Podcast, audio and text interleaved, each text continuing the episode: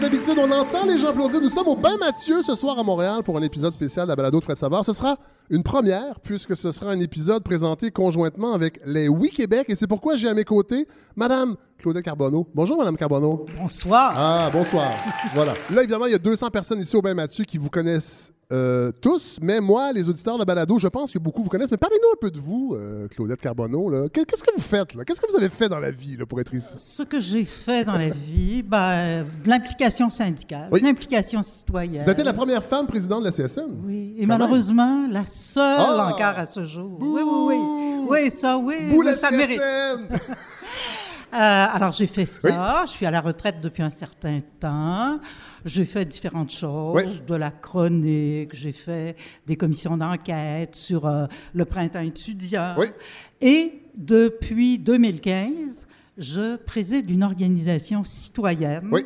essentiellement citoyenne, complètement indépendante de tous les partis politiques, qui s'appelle les Organisations unies pour l'indépendance, les Oui Québec. Voilà. Et c'est ça. Oui, là, il y a beaucoup de gens.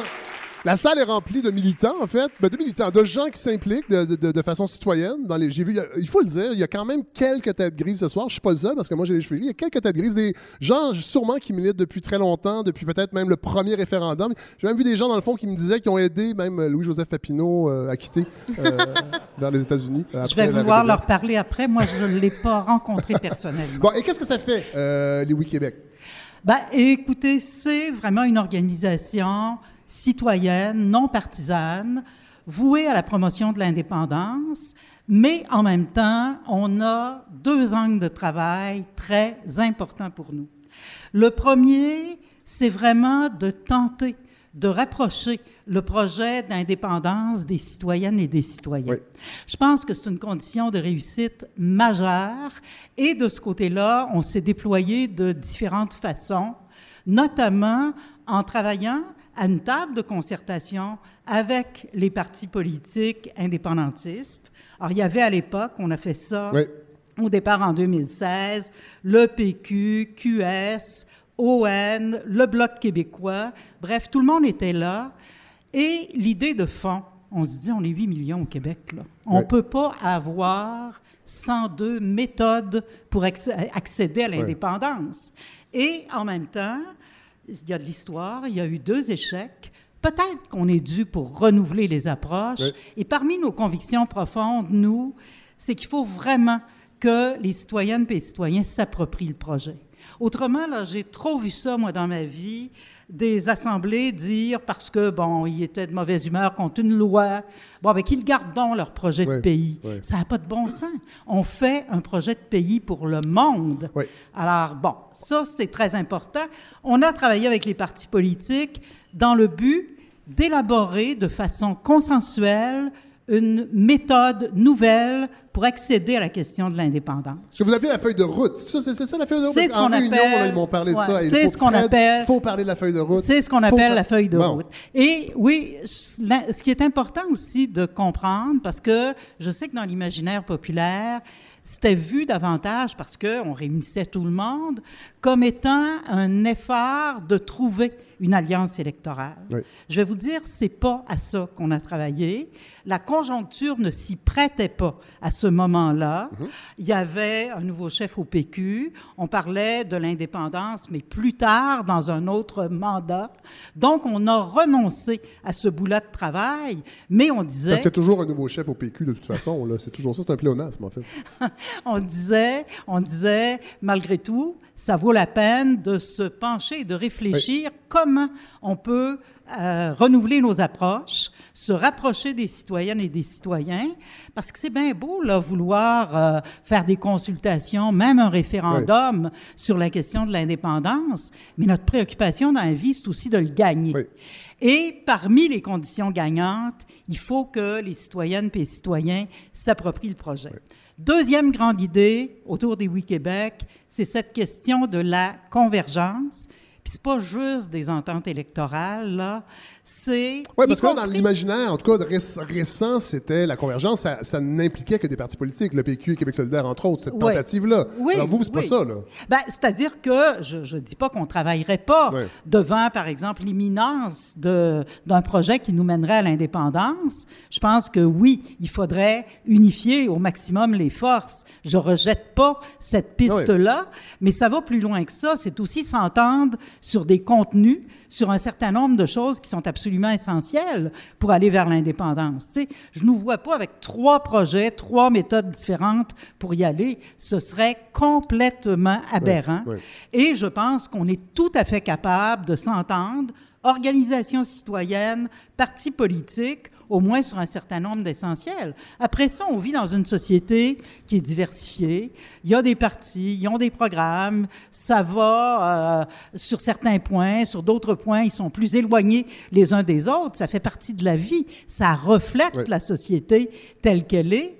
Mais sur un projet aussi majeur que comment on s'y prend pour réussir l'indépendance, ben, je pense qu'il y a du chemin à faire là-dessus en termes de convergence. Et là, ce soir, à l'origine, en fait, à l'origine, quelque part avant Noël, vous m'aviez contacté pour participer à un panel de discussion d'une activité euh, de- des Oui Québec. Moi, je vous ai convaincu, en fait. En fait, je trouvais intéressant parce que je suis en pleine euh, élaboration de ce projet-là de balado, de, de balado qui continue. Euh, on en fait des épisodes, mais j'essaie de voir comment je peux euh, toucher le plus de sujets possible. Là, je trouvais que c'était une, une excellente occasion d'en faire un épisode, une espèce d'état des lieux euh, d'aujourd'hui, cette idée-là, avec ce qui s'est passé dans les derniers mois, euh, tant sur la scène politique québécoise et euh, canadienne. Euh, comment, comment ça rime cette idée-là, comment on peut dynamiser ou en fait réfléchir autour de cette idée-là? Et là, ce soir, on a invité des gens autour de la table. On ne sera pas seulement tous les deux, heureusement. Euh, en fait, l'épisode va se dérouler en deux parties. Il y aura une première partie qui sera en compagnie de Paul Journet et José Boileau. Euh, on peut dire des, des experts de la chose, des observateurs experts de la chose politique. Bonsoir, d'ailleurs. Bonsoir. Bonjour, Bonsoir. merci d'être là, vraiment. Ça fait Euh, plaisir. alors, Paul de l'OBNL La Presse? Oui. Ouais. Habitué? Ah, des abonnés euh, dans la salle. Ou des, On les remercie. des propriétaires d'iPad. Mais euh, donc, habitué à ce genre Android aussi, ça fonctionne. de... habitué à ce genre de soirée, euh, de discussion devant public, en fait, je pense? Oui, oui, j'ai déjà participé à certains événements du mouvement national Oui. des Québécois, entre autres. là. Et vous êtes un, un jeune, vous êtes, Quand on m'invite habituellement, je. vous je êtes un jeune éditorialiste vedette en pleine ascension, et c'est pour ça que vous êtes chroniqueur aussi à la balado. Mais ce soir, vous êtes, vous êtes journaliste, chroniqueur et déjà exaspéré. José Boileau, merci d'être là. Nous, on s'est croisés la dernière fois à Radio-Canada, je pense, souvent à bazo.tv aussi. Oui, c'est vrai que c'est là qu'on s'est connus, Oui. en fait. Oui. Alors, on va- après ça, il ben là, il y a Émile Bilodeau et Manal Drissi qui sont là. Bonsoir. Bonsoir. Merci d'être là. Vous allez être dans la deuxième partie de cette discussion, l'aspect plus citoyen, entre autres. Oui, moi, euh, moi je suis le, je suis le vote ethnique. Entre autres. Moi, je suis, euh, moi, je suis la jeunesse. Ouais, voilà. Mais on est content d'avoir le vote ethnique avec nous ce soir. Oui. Très content. Oui, voilà. Mais là, on va commencer euh, avec, euh, avec. Et là, Claudette, vous serez là tout le long pour. J'espère un jour être l'argent aussi. Ah oui, mais c'est- faut y travailler fort. Bon, là, on va, euh, on va lancer des, des, des, des, des sujets, en fait, euh, parce qu'il y a un cataclysme quand même qui est survenu dans le paysage politique québécois l'an dernier. Je vais vous faire entendre tout de suite cet extrait. On va réagir ensuite. Le nouveau gouvernement prône un nationalisme rassembleur dont l'objectif est d'assurer le développement économique de la nation québécoise à l'intérieur du Canada, tout en défendant avec fierté son autonomie, sa langue, ses valeurs et sa culture. Donc, élection de la CAQ, gouvernement majoritaire, lune de miel qui n'en finit plus avec les électeurs. Euh, les derniers sondages le démontrent. Qu'est-ce que ça vous dit euh, par rapport, ce soir, évidemment, on est là pour ça, à, cette idée de, l'indépendance en 2020 avec ce contexte-là? Ben, moi, en tout cas, c'est sûr que quand il y a eu l'élection euh, en 2018, je pense que comme tous les observateurs, l'ampleur de la victoire m'a étonnée. Euh, j'ai vu un changement de société qui me laissait désemparée parce que, très honnêtement, dans l'analyse politique, je pense que je comprenais plus un Parti libéral de Jean Charest qu'une CAQ de François Legault. Je, je perdais mes repères ah d'analyse. Oui, parce que j'ai été habituée à cette confrontation euh, fédéraliste-souverainiste et la grande victoire des fédéralistes, il faut absolument souligner, c'est à quel point ils ont démonisé le référendum. Euh, moi, comme rédactrice en chef au devoir, je, trouvais ça frappant. Euh, si les, dès que le Parti québécois ouvrait la bouche sur n'importe quoi, les libéraux tout de suite disaient référendum, une stratégie mise en place, il faut s'en rappeler par John Parizella avec Daniel Johnson, il le dit dans sa biographie. Et ça a toujours marché, ce qui fait que tous les journalistes se mettent à poser au Parti québécois seulement des questions autour de ça et on oubliait toute autre chose. Mais c'était cette dynamique-là qui était en place. Et tout à coup, arrive avec la CAQ qui, et Québec solidaire qui sont sur un autre terrain. Et moi, j'ai craint à ce moment-là, parce que je, je suis souverainiste, mais pas militante. Et là, je, veux juste expliquer, bon, tous ces pas de recul, parce que moi, mon rôle dans la vie, c'est d'observer la société, j'ai des convictions, mais je- j'essaie aussi de comprendre la dynamique et sortir des milieux militants pour voir le monde où est-ce qu'ils sont eux autres. Et je me suis rendu compte qu'en fait, euh, la CAQ, sa popularité qui est restée, m'a permis, moi, de trouver un autre repère qui est celui d'une société qui avait besoin de reprendre son souffle et de se retrouver. Euh, et, ça, je pense que la CAQ, jusqu'à maintenant, c'est ce qui explique pourquoi elle a la faveur populaire. Elle ne bouscule rien, mais elle met, elle redit des éléments pour lesquels on peut, on, on peut pas lui dire ah référendum. Non, ils, ils sont pas sur ce terrain-là, mais ils affichent une certaine identité à la québécoise. Je, je dis pas qu'ils réussissent ou qu'ils vont au bout de mettre en place des affaires là, mais ils en parlent de façon décomplexée, de revendiquer des, points face à Ottawa, par exemple. Mais en même temps, on peut pas, on n'a pas encore trouvé sur quelle mine, que- quelle bombe leur envoyer, quelle, arme leur faire pour qu'ils puissent trébucher. Bon, et les partis d'opposition sont en train de se, remettre en, en fonction. Mais en tout cas, bref, je trouve que tout à coup, on est donc dans ce moment de pause qui durera, je ne sais pas combien de temps, mais moi, je- et donc c'est pas, c'est pas le côté négatif que moi j'y avais vu au départ. OK. Paul Journet? Ben, Pour euh, renchérir sur ce que José disait, c'est tellement vrai que la, la stratégie des libéraux, c'était juste d'attendre que le Parti québécois parle de référendum pour faire campagne là-dessus, Oui. ou de prendre le fait que le Parti québécois n'en parlait pas ou en parlait de façon ambiguë pour dire, ben vous voyez, il y a un plan caché.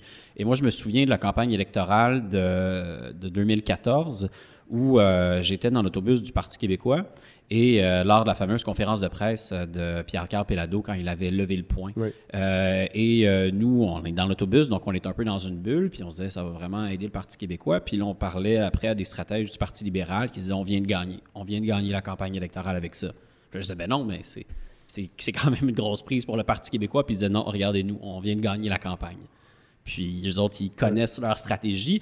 Et c'est pour ça que la coalition Avenir Québec est si efficace parce que eh, les adversaires, ces adversaires ne savent pas comment s'y prendre. Les libéraux font face à un nouvel adversaire et euh, leur vieille stratégie, leur vieille approche, ça ne fonctionne plus avec la CAQ parce que le nom le dit, c'est une coalition. Et euh, encore plus qu'elle ne l'était à sa création en 2012, où elle avait quand même avalé l'ADQ Oui. Dont il restait pas grand-chose. Donc, c'était la garde rapprochée de François Legault avec des gens de l'ADQ. Mais euh, avec l'embellie dans les sondages, puis quand le pouvoir devenait de plus en plus... euh, euh, quand ils commençaient à, à y goûter, ils ont commencé à attirer pas mal plus de monde. Puis quand vous vous promenez dans les corridors de l'Assemblée nationale, vous mesurez l'ampleur du défi à venir pour le Parti québécois en particulier parce que vous croisez plein d'anciens Ben oui, gens du Parti du québécois PQ, ben oui. que vous connaissiez, puis tout à coup, ils sont dans des cabinets, mais il y a aussi quelques libéraux, même s'ils sont moins nombreux, des gens qui viennent de la vieille filière adéquiste. Donc, il y a vraiment euh, des gens de, plein de différentes mouvances. Euh, puis la coalition Avenir Québec peut à la fois plaire aux nationalistes, plaire aux gens euh, qui se disent fédéralistes puis qui veulent pas de, référendum. Puis des fois, elle est difficile à saisir sur l'axe gauche-droite. Au début, on disait que François Legault était quand même clampé clairement au centre droit, mais il avait écrit un livre sur la gauche efficace. Finalement, c'est du cas par cas, du dossier par dossier. Euh, donc, vraiment, là, c'est, on, on est, on est encore en terrain incognita un peu là, sur, avec euh, le- les, les bouleversements sur l'échiquier politique. Et, et c'est sûr que face à ça, l'éclatement actuellement de, la militance souverainiste, euh, elle, est, euh, elle est difficile à saisir. Je, je suis très influencée. Je viens de lire un livre de Jacques Beauchemin, le sociologue. Je suis en train de lire. Bon, Oui. sur, euh, donc, euh, j'ai noté le titre, j'avais peur d'oublier, donc, une, une, une démission tranquille avec un sous-titre, La dépolitisation de l'identité Oui. québécoise. Et lui, ce qu'il dit, il reprend en fait une thèse de, de Pierre Vadeboncoeur de 1970 pour dire, au fond, euh, les Québécois sont toujours en train de dire qu'ils ont peur de disparaître, mais au, au plus profond d'eux-mêmes, ils savent bien, ils ont l'impression qu'ils vont, sont, ils sont là de tout temps et ils seront là de tout temps. Et C'est la, la permanence tranquille. c'est Exactement, la permanence tranquille. Et je pense qu'il y a un côté, si on l'applique à la souveraineté, une souveraineté tranquille. Est-ce que la population a besoin de se préoccuper tant que ça de souveraineté? Ben peut-être pas, puisque nous avons des gens très fougueux. Je vois Paul Saint-Pierre Plamondon qui est ici dans la salle. Euh, il y a une relève, Émile Bilodeau, très fougueux, qui en parle de façon décomplexée. Euh, il y a des gens, bon, des projets de Catherine Fournier. J'écoutais Martine Ouellette, à Tout le monde en parle. Elle a toute sa conviction, elle le dit sans complexe. Donc, pourquoi donc nous, population, devrions euh, pleurer sur la mort possible du rêve souverainiste puisque nous avons des individus qui le portent très bien. Et, je, et donc, et puis que, actuellement, que les forces soient éclatées, qu'il n'y a pas un collectif pour porter ça, ben c'est peut-être pas si grave que ça parce qu'après tout, nous sommes dans une époque où tout est éclaté. Moi, je crains un peu ce... En fait, mon questionnement, c'est de dire, c'est le fun, il y, a, il y a des gens, mais comment ça va se regrouper? J'entends bien Claudette qui dit, euh, il faut demander aux citoyens, il faut que les citoyens s'approprient le projet. Mais je pense que les citoyens, présentement, vraiment, ils sont pas là. Oui. Ils sont juste satisfaits de- du nationalisme qui renaît, mais on va pas Dans trop... une province. Parce que Oui. il y a Christian Dufour qui est venu à la balado. Je sais que Christian Dufour n'est pas euh, bienvenu partout. Mais euh, dans son dernier livre, lui, il disait que dans le fond, les Québécois, ça les intéresse plus l'indépendance parce qu'ils sont encore attachés au fait que nos ancêtres ont bâti ce pays et que dans le fond, ils veulent rester dans le Canada, mais avec cette identité canadienne-française. Et j'ai l'impression des fois que la CAQ, en tout cas présentement, euh, matérialise ça, c'est-à-dire un gouvernement qui, quand ça va brasser un peu, va défendre les intérêts du Québec, mais veut quand même que tout ça se passe bien dans un Canada et que dans le fond, ça va pas si mal, puis on va avoir des baisses d'impôts bientôt. Ben, c'est pas vrai que ça, je faisais quand tu réfléchis. euh, moi, j'ai fait un livre l'année passée, j'ai refait le plus beau voyage où j'explique, je parce que j'étais très frustrée de voir qu'est-ce que c'est un Québécois aujourd'hui, plutôt que toujours se référer à des notions passées, donc de trouver aujourd'hui qu'est-ce qui nous réunit, nous réunit tous, les autochtones, les, les, les- supposément de souche, les nouveaux arrivants, tout ça. Bon. Et une fois que j'ai tout, tout vanté ça, je trouve que la logique, pour aller jusqu'au bout d'une logique d'un Québec qui peut se développer avec son identité particulière, ça ne peut être pour moi que la souveraineté. Il y a des, ça s'appelle des pouvoirs politiques, point à la ligne. Bon, là, les gens veulent pas ça, mais il faut pas en rester... C'est-à-dire qu'on ne sait pas s'ils veulent ça ou pas. C'est juste que pour le moment, ça les intéresse pas. Je préfère me raccrocher à un pour le moment parce que cette situation mitoyenne, mi-chat, mi-poisson, je suis pas sûre que c'est ça qui est optimal pour le développement du Québec par rapport à, à des aspirations qu'on a. Le, euh, Paul, vous voulez, vous Bah, voulez quelque chose? Oui. Le, le- pour le moment, euh, je trouve que l'expression est bien choisie parce que euh, j'essaie de bah, pas trop toujours me référer aux sondages qui peuvent fluctuer, mais il y a quand même des tendances très, très, très lourdes et on le voit qu'il n'y a pas euh, d'appétit pour un référendum. Euh, et donc, de toute façon, même, si on, un parti euh, prenait le pouvoir puis voulait en déclencher un, il y aurait aussi de très, très grands risques de le perdre. Puis je pense pas qu'il y a personne dans le camp du oui qui a envie de, de se diriger vers une, vers une troisième défaite. Donc, j'ai l'impression que du point de vue euh, du camp indépendantiste, peut-être que l'objectif, là, qui n'est pas l'objectif le plus ambitieux, mais c'est de durer, de, de durer, de garder le fort. Euh, en prenant peut-être exemple euh, sur le Bloc québécois, là, même si c'est deux dynamiques très, très différentes. ça, on en parlait tantôt. Oui, euh, qui a bientôt. essayé, ben, juste en une phrase, oui, là, qui a-. on, on s'est tous précipités pour annoncer sa mort, puis Oui. finalement, tiens donc, Oui. il est pas mort. Euh, donc, il y avait un mérite pour eux à, à- à garder le phare, là, puis Oui. à, à attendre euh, une, une embellie. Ben parlons-en. Ben, je vous disais qu'on en parlait tantôt. On va parler tout de suite de bloc. Euh, ben juste avant, parce que bon, les derniers congrès au PQ à Québec solidaire, on a quand même senti une volonté des deux formations de remettre à l'ordre du jour le projet indépendantiste. Par rapport à ce que vous venez de dire, quand même, il y a quand même, il faut qu'ils fassent quelque chose. Ben, le, le pour, Parti québécois, pour, pour brasser les idées, pour continuer à Ben, avancer. Parce qu'on peut pas juste... Là, nous, on a l'impression, dans les, dans les derniers cinq minutes, que l'idée est morte, mais je veux dire... Non, non, le- non, non, non, moi, je, je pense qu'elle est sur pause. Mais puis je pense, en fait, ce qui est intéressant présentement, bon, Québec solidaire a quand même amené ça. C'est pas à l'avant-plan de cette formation politique-là. Euh, et il y, a, il y a, évidemment, il y a toute la haine. Je n'ai pas d'autre mot. La haine qu'il y a entre les militants QS et les militants péquistes, ça, est, c'est pas possible. Quand tu n'es pas militant, tu dis, mon Dieu, donné, calmez-vous, vous êtes supposé être un peu quand même du même bord. Ça paraît pas beaucoup. En tout cas, sur les réseaux sociaux, pas du tout. Et, et bon, puis en plus, il y a eu toute l'expérience de la convergence avec les Oui Québec qui a, qui a amené une immense déception de voir que ces gens-là n'étaient pas capables de se parler. Mais reste que l'idée d'indépendance est quand même un peu là. Et pour la course du Parti québécois à l'heure actuelle, ce que je trouve intéressant, c'est que euh, Bon, c'est pas intéressant qu'il n'y ait pas de femmes, mais à un moment donné, il faut aussi revenir de ça.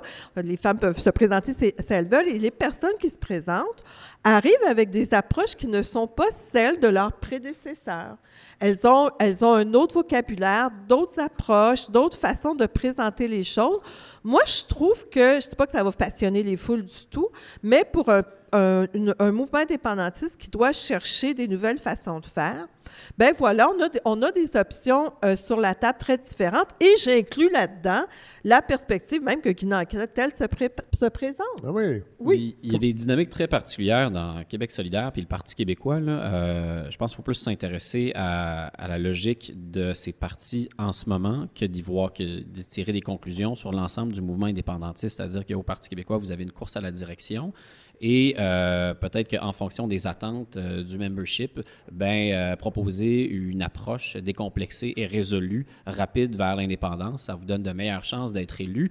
Mais c'est quand même frappant de voir que si vous regardez ce que proposent les candidats en ce moment Oui. par rapport à la précédente course à la direction, ben, il- la plupart sont un peu plus pressés alors qu'il n'y a rien qui démontre, qui laisse entendre que la population, elle, a davantage d'appétit qu'elle n'en pour, c'est avait. pour plaire aux militants? Pourquoi, pourquoi cette stratégie? Ben, peut-être, ou ça, ça peut résulter de convictions sincères. Je ne veux pas dire qu'il n'y a que euh, des, des- de, la, de la stratégie là-dedans, mais moi, je note le décalage et ça me frappe. Quant à Québec solidaire, il ne faut pas oublier qu'il y a eu euh, la fusion où ils ont avalé Option nationale, puis il y a un petit nombre de gens qui venaient d'Option nationale, dont Sol Zanetti puis Catherine Dorion, euh, et euh, ils devaient leur offrir quelque chose. Euh, et oui, ils proposaient des gestes euh, de rupture. Mais moi, ce qui m'a frappé, c'est quand, si vous voulez faire des gestes de rupture, ça veut dire que c'est une idée qui vous intéresse quand même pas mal, l'indépendance. Donc, vous pourriez faire vos devoirs, mais ça avait vraiment l'air d'être euh, d'être écrit, disons, à la va-vite, euh, pour être poli. euh, Avez-vous l'impression que c'était pour faire taire les gens qui prétendent que Québec solidaire n'est pas un vrai parti indépendantiste Oui, et que c'est une et- façon d'aller chercher euh, des, des électeurs traditionnels au PQ, mais que dans le fond... euh, Sans doute, mais le plan de croissance du- de Québec solidaire passe en partie par la récupération de l'électorat péquiste, forcément, là, ça, faut pas être naïf. Bon, mais pa- parlons-en. Ben, ren- rendu là, je pense que c'est important aussi d'en parler. La réforme du mode de scrutin, euh, qui... Euh... José Boileau pas l'air... Non, mais on en parle beaucoup. Euh, C'était une promesse du, de- du gouvernement. euh, Moi, je suis très, très Christian Dufour là-dessus. Ah oui? Ah! Ah. Pourquoi? Un, un tien Ah. vaut mieux que deux, tu l'auras. Ok. Moi, c'est toute la Non, attends, on va faire un petit sondage. Là. Il y a des gens qui ont Ouais, applaudi. non, mais je sais que je suis la- minoritaire, je le Attendez, sais. Je est- le sais, puis que là, Claudette, elle doit être en train de s'évanouir à m'entendre. Non, non, non, non, mais ils ont, euh, qui est pour la réforme du mode de scrutin dans la salle? Moi, j'anime, je n'applaudis pas. Mais euh, qui est contre? Ah, bon. Non, ça vaut ce que ça vaut. L'échantillon, c'est à peu près euh, 200 personnes, mais quand même. Euh, c'est parce que là, euh, il y a aussi, bon, on n'en a pas parlé encore, l'émergence d'un nouveau groupe, euh, Mouvement Québec indépendant de Martine Ouellette, Mouvement Ambition Québec de Catherine Fournier.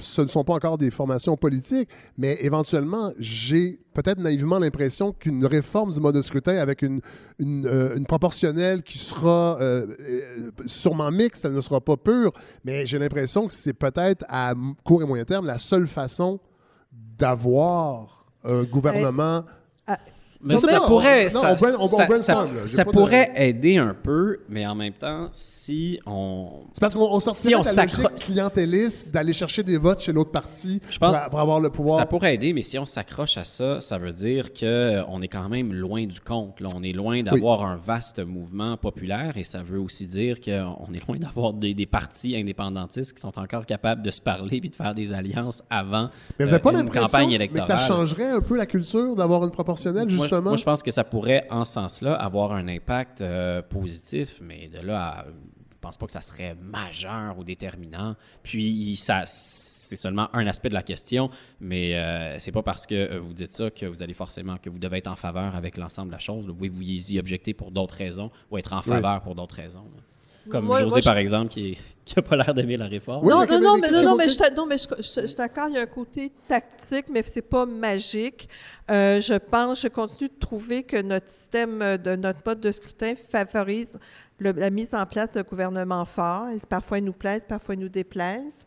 Mais, euh, mais moi, je trouve Mais que des fois, c'est des gouvernements forts qui euh, sont appuyés par 30 quelques pourcents de la population et qui, font des, qui peuvent faire des politiques ou des réformes quand même majeures et qui... pe- ben, Est-ce que ça contribue pas un peu à, à la désaffection de, Moi, je crois pas 25 Moi, je crois pas ça parce que parce qu'on a quand même en- il y a une désaffection envers le, le monde politique dans tous les pays occidentaux, peu importe le, le, le mode de scrutin. Oui. Donc, c'est c'est pas la, la- la dynamique, elle est pas là. Elle est plutôt du fait de notre individualisme contemporain, qui n'aimons pas l'idée d'être embrigadé dans un parti, d'aller militer à long terme plutôt que pour une cause sporadique. Je pense que c'est plus ça les questions. Et pour ce, ce qui est des côtés des alliances, ma foi, on n'a même pas été capable de s'entendre sur une éventuelle convergence pour un éventuel moment on pourrait peut-être éventuellement faire une Oui, oui. mais on pourrait dire que le mode de scrutin ne favorise pas ces alliances-là, que c'est un peu souvent Oh, moi, je, contre je trouve nature. je dans trouve que c'est de la belle naïveté. Mais les militants veulent mais, mais rien en même temps, savoir. je- Ça, ça. Ils veulent tellement rien C'est savoir. ça, Il faut mais juste moi, aller je- faire un tour dans un, dans un Ouais. conseil national Ouais. de Québec solidaire pour voir à quel de pas point faire que ça, mais... Les gens qu'ils aiment le moins,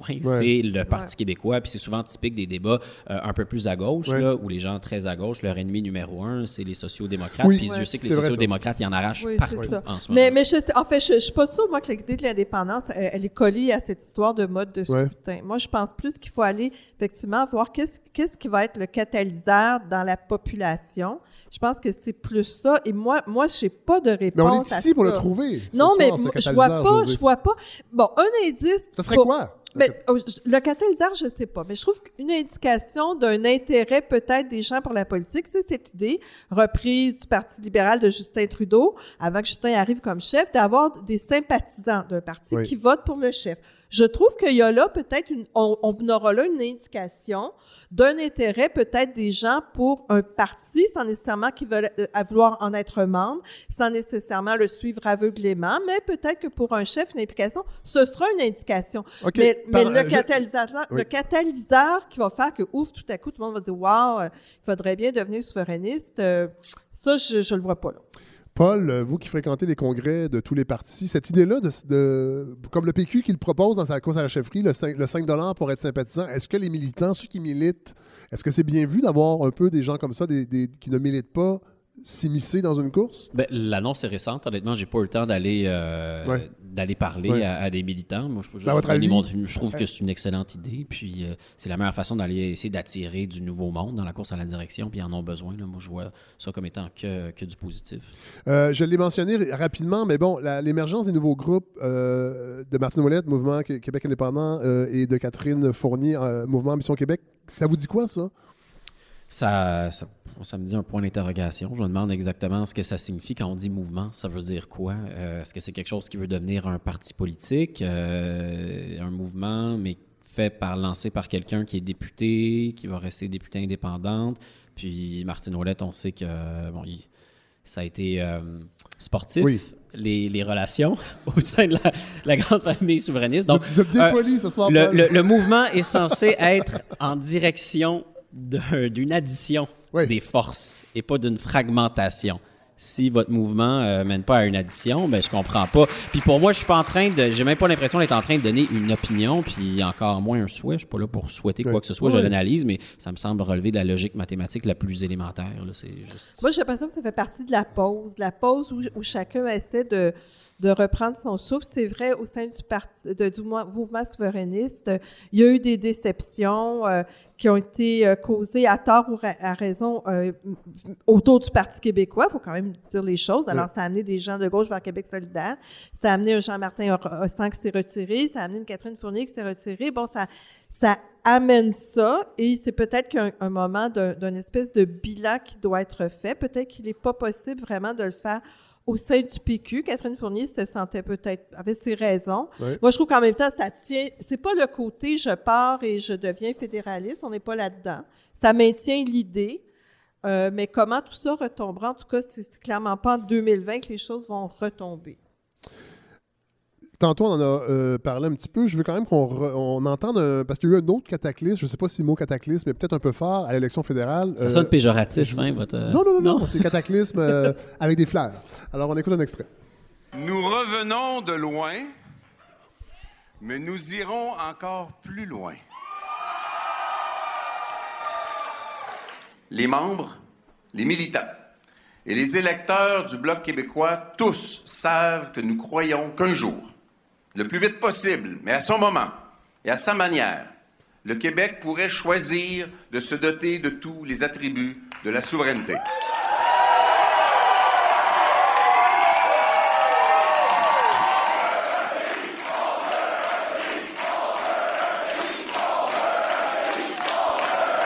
Merci. Moi aussi.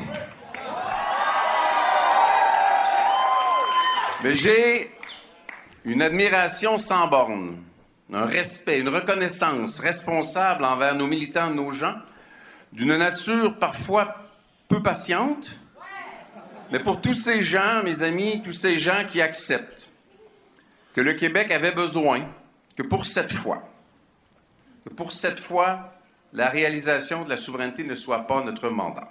Alors, on, en a parlé tantôt, bon, c'est pas un cataclysme, mais c'est quand même quelque chose qu'on s'attendait pas. Le retour en force du Bloc québécois, qui est un parti euh, qu'on pensait décédé et prêt à être enterré, et qui revient avec 32 députés.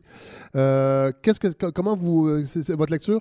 Bien, ça dit que les Québécois veulent encore avoir une politique d'assurance à cet égard-là, d'avoir un parti qui pense à leurs intérêts, qui moi, je le vois toujours sur ce côté, là, cette souveraineté tranquille. Dans le livre de Jacques Beauchemin, il, dit que pour plusieurs Québécois, la souveraineté, elle, est comme faite dans leur tête. Bon, encore, faut-il le mettre en action au niveau politique et il faut pas oublier cette partie-là, mais je pense que ça, ça participe de ça. Mais moi, j'ai un questionnement, euh, je, je suis peut-être l'air de déborder du bloc. Non, mais, non, non, euh, on coupera au montage. Que, oui. mais c'est tous ces changements démographiques-là. Moi, je. tu sais, on parle, bon, les Québécois, je dis, se retrouvent, mais toutes les, nouvelles communautés ethniques qui arrivent, je me demande comment elles se politisent. Ce que je veux dire par là, c'est que quand, euh, par exemple, les, euh, les Haïtiens sont arrivés ici. Bon, ça a été au départ des intellectuels. Les, Chiliens qui ont fui une dictature. Donc, il y avait un jeu politique qui comprenait bien les Algériens qui arrivent dans les années 90, qui fuient un régime politique. Donc, ils ont un intérêt de autour de la politisation d'une société et parfois même euh, de façon beaucoup plus assumée que nous. Je trouve ça frappant. Euh, euh, du côté des Haïtiens, par exemple, c'est Dominique Anglade, je ne sais plus où j'ai lu ça, parce qu'à un moment donné, on lit tellement d'affaires, qui disait, euh, bon, les Québécois, il faudrait qu'ils soient plus sur deux. Les Haïtiens, en dépit de la grande pauvreté de leur pays, ont une affirmation politique beaucoup plus forte que les Québécois dans le discours. Bon. Là, je me demande, ceux qui arrivent, les nouveaux arrivants, ils restent à Montréal. Oui, ils sont attirés par le grand ensemble canadien. On le sait à quel point les fédéralistes savent très, très bien jouer de tout ça. Mais leur regard sur, le Québec, j'arrive pas à voir parce que je ne suis pas sûre que je comprends bien les nouvelles communautés qui arrivent. Et, et, et c'est pas anodin puisque notre croissance démographique maintenant, elle passe par l'immigration depuis maintenant plusieurs années. C'est pas anodin parce que ces gens-là restent à Montréal. La régionalisation de l'immigration marche mal. Donc, on arrive à un, Québec coupé en deux.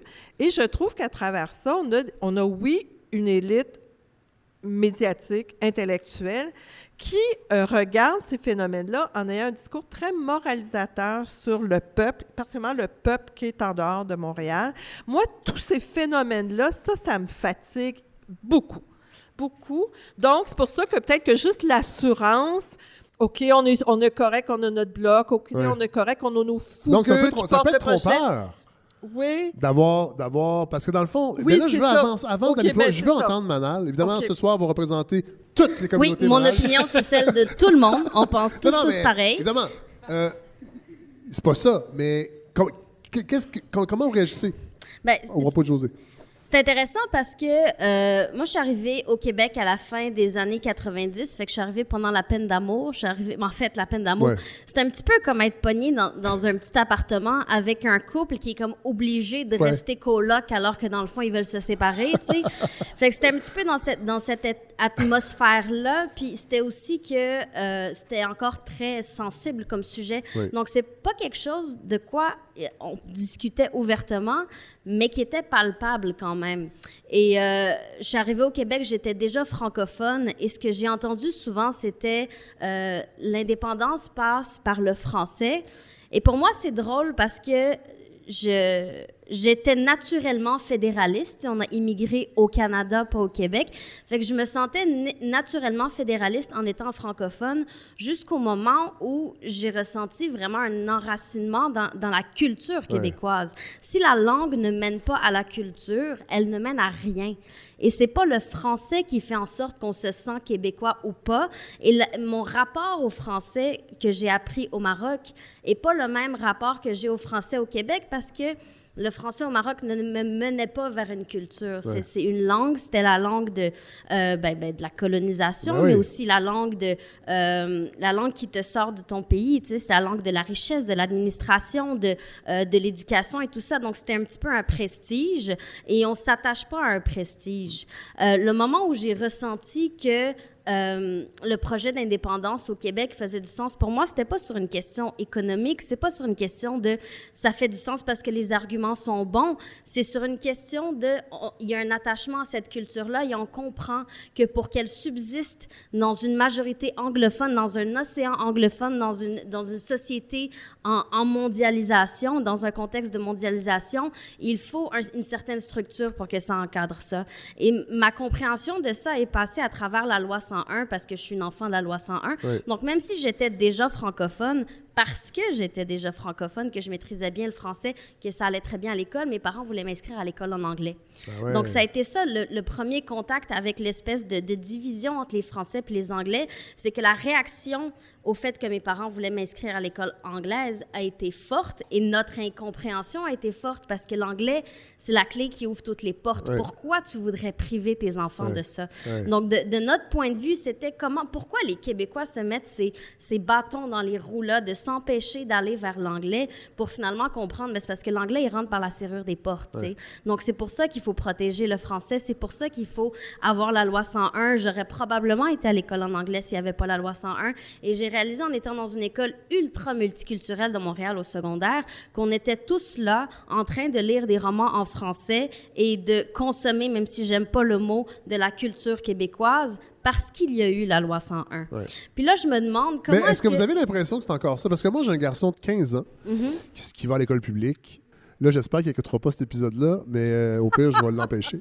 Mais euh, ce qui est impossible. Mais il y a un accent, il y a un, accent à son école qui est un espèce de français normatif et j'ai l'impression qu'il y a un certain snobisme aujourd'hui, je sais pas, envers la culture québécoise, moi. J'ai l'impression chez, chez les jeunes. Je sais pas si c'est passager, si c'est cool, mais je sens ça. Des fois, j'en discute avec lui et je sens un petit snobisme. Ben, je pense que les youtubeurs français prennent énormément Ça, de place Ça, chez vrai. les ados. Ouais. Mais au-delà dit, de les, ça... les youtubeurs québécois n'arrivent pas les, pour- à rejoindre les jeunes. Je dire, ça non, parle aussi. absolument. là. Oui, oui, absolument. Mais c'est d'un côté, je pense qu'au Québec, on se parle souvent entre nous, alors que le reste de la francophonie a le réflexe de parler au monde entier. Je sais pas pourquoi on a l'impression que les choses qu'on a à dire ne sont pas universelles, puis qu'il faut les maquiller, ou qu'il faut les dire dans un autre accent, ou qu'il faut les dire d'une autre façon pour arriver à rejoindre les gens dans le reste du monde, alors que le reste du monde parle de lui-même et ça rejoint Ouais. naturellement tout le monde. Donc d'un côté, il y a ça, puis d'un autre côté, je pense que je suis arrivée justement à la frontière frontière, juste avant que l'Internet prenne tout d'assaut, dans le sens que l'Internet était là, mais euh, la culture locale, télévisuelle, etc., était très ancrée. Fait que moi, je me souviens, on est arrivé, on écoutait, euh, euh, La Fureur, puis Kilomètre Heure, Ouais. puis toutes ces affaires-là. Donc, ça fait partie de l'intégration aussi. Donc, oui, les GAFA et tout ça, ça participe au fait qu'il y ait une, une fragmentation dans, la, la, télé, transmission. la télé au Québec a été particulièrement importante pour cette culture populaire Absolument. commune. Et là, c'est moins Puis le cas. maintenant, maintenant que Ouais. ben, Netflix est accessible, puis ils ont de la subvention et tout ça, mais moi, la question que je me pose, c'est comment dans une société où on sait depuis aussi longtemps que, que la survie de cet héritage-là passe par la culture, est-ce qu'il faut encore défendre la subvention de la culture? Comment ça se fait qu'il faut encore convaincre la société que c'est important d'investir dans l'éducation quand c'est par l'éducation qu'elle passe cette transmission-là? Oui. C'est pas, c'est bien. Je, euh, je, je parlais euh, euh, récemment avec quelqu'un d'indépendantiste qui me disait oui, mais il faut légiférer dans les sociétés, etc., pour que le français au travail. Oui, mais avant d'arriver sur le marché au travail, il faut que cet attachement-là se fasse, puis il se fait dans les écoles. Donc oui, c'est bien beau de parler de projets de société. Moi, de, de, de, de mon temps que j'ai passé au Québec, j'en ai pas vu de, de, de projet de société parce que je suis arrivée après cette défaite-là de Oui. 95. Donc, ce que j'ai vécu au Québec, c'est l'absence de projet de société. Puis je le ressens. J'ai jamais l'impression d'avoir porté un projet de société au Québec. Ce sont les baisses d'impôts maintenant. les Oui, projets de c'est ça, exactement. euh, C'est ça, qui, Ouais. c'est ça qui nous guide. Au contraire, il n'y en donc- aura pas. C'est ça que, c'est ça que François Legault a dit. Et les investissements en culture ont quand même augmenté récemment, Oui, là, au moins. oui, faut, construit. dire autant sur la scène provinciale que fédérale. On construit. Moi, j'aimerais Mais- beaucoup. euh, ra- Oui, Émile. Je suis là? Ouais, Oui. je suis là. Moi, j'aimerais beaucoup rajouter. euh, Émile Bilodeau, c'est la première fois qu'on Ben vous oui, bonsoir. Bonsoir. Alors, j'aimerais beaucoup rajouter sur ce que Manal a dit sur. euh, bonsoir. Mais là, on fait une petite parenthèse parce que ça va être mon moment, votre moment tantôt, mais allez-y, Ok. Émile. Ben, c'est ça. Juste pour terminer sur euh, l'éducation, Oui. je trouve ça super important. Moi, j'ai des souvenirs euh, fabuleux de rentrer à l'école primaire. Une petite session de Gilles Vigneault avant de commencer la journée. Euh, moi, très jeune, les parents mettaient du Félix Leclerc dans, dans mon berceau. Tu sais, Bozo, ça passait. Et c'est là Vous avez que... quel âge, Émile? Moi, j'ai C'est 23 53 ans? 23. OK. Et puis, euh, moi, la question que je me pose, qu'est-ce qu'on peut faire pour que les parents, pour que la jeunesse d'aujourd'hui ait cet intérêt-là pour notre culture? Moi, je pense que l'indépendance en soi, c'est quelque chose qui pourrait rendre euh, la, culture euh, québécoise euh, intéressante. Parce qu'à partir du moment où tu as ton passeport québécois, ben, tu n'as pas d'autre choix que de t'intéresser à qu'est-ce que c'est cette histoire-là, que- quels sont ces ambassadeurs culturels, quels sont les, les artistes qui ont bâti ça de ses propres mains. Oui, mais on, on y arrive pas, on, arrive pas encore à ça. C'est Mais c'est comme l'œuf et la poule Oui, aussi, parce ça. que comment tu fais pour intéresser les gens à l'indépendance? S'ils sont pas au courant de cet héritage-là et de cette culture-là? Pourquoi on fait l'indépendance? Est-ce qu'on le fait pour des raisons économiques ou est-ce qu'on le fait pour des raisons culturelles et sociales? Moi, en tant qu'artiste, je pense que euh, l'argument culturel est essentiel et, et là, tout ce qu'on aurait besoin, mais il y a de- tellement d'autres. Oui, mais attendez, on va, on, va, on, on va, on va y revenir parce que là, on, on voulait juste que On est en train de tout foutre en l'air Oh, on ton balado. La hein. question était, la question était sur le bloc. au hein? contraire. La, question, la question question était sur le bloc québécois. Qu'est-ce que ça veut Je- juste boucler la boucle, mais Oui, parce qu'après juste ça, deux- Claudette. Très, très brièvement, mais je pense pas que le Québec ait besoin d'être un pays pour euh, qui s'intéresse à, à sa propre culture, là, surtout qui s'en fait de la très bonne en ce moment. Mais euh, pour ceux qui désespèrent de voir que les plus jeunes aujourd'hui parfois snobent la culture québécoise, moi je me souviens que j'ai grandi. euh, je suis né dans les années 80. Oui.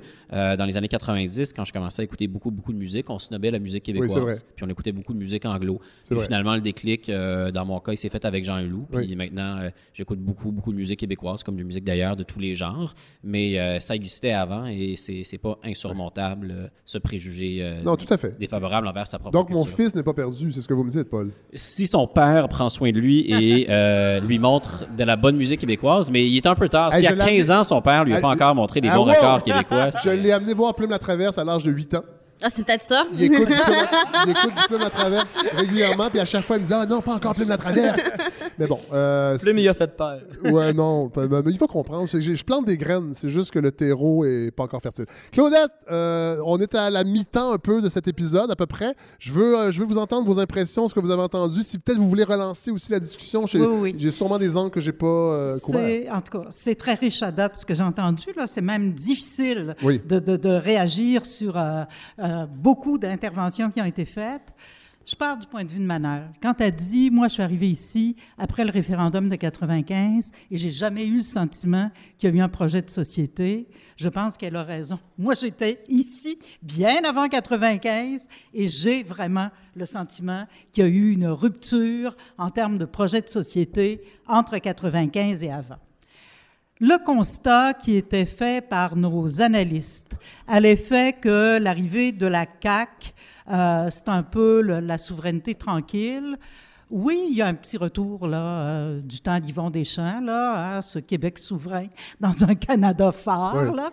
Il y a un certain confort du côté des Québécoises et des Québécois, mais je pense qu'il y a aussi une fierté qui ressort sur une chose. On a réappris à revendiquer fini l'aplaventrisme par rapport à Ottawa. Et ça, c'est ah, quand même un terreau. Ben, euh, des exemples? Moi, je ne sens pas ça tant que ça. Pourquoi vous dites qu'on a réappris à ce point à revendiquer face à Ottawa? Ben, je pense qu'on est tous d'accord pour dire que Netflix, ça n'a pas de bon sens. Aussi, tout ce qui est par rapport à. Ben, ça n'a pas de bon sens, mais on est tous abonnés puis on, le regarde beaucoup. Oui, mais le fait qu'ils ne payent pas de taxes, par exemple. puis après ça, peut-être la laïcité aussi, de, cette idée-là de ne pas pouvoir en discuter entre nous. Mais, mais Claudette, ben, il euh, y, a quand même derrière le, projet de la CAC, OK? Donner l'illusion qu'ils veulent revendiquer des choses par rapport à Ottawa. Donner l'illusion, oui. Oui, donner l'illusion. Parce que je pense que si, dans un premier temps, la position est peut-être un petit peu confortable, c'est vrai qu'on a toujours rêvé d'un pays où on trouve euh, un accommodement suffisant, respectueux de ce que sont les Québécois, permettant une réelle différence. Je pense que ça, c'est de l'utopie. C'est mhm. plus de l'utopie maintenant que ça l'était en 1995. On est de plus en plus minoritaire mhm. et euh, de ce côté-là, il n'y a pas d'espoir. Alors bon, là, la CAQ ramène un peu tout ça à l'ordre du jour. C'est une position un petit peu douillette, un petit peu confortable, mais va venir l'heure des bilans, va venir l'heure des résultats.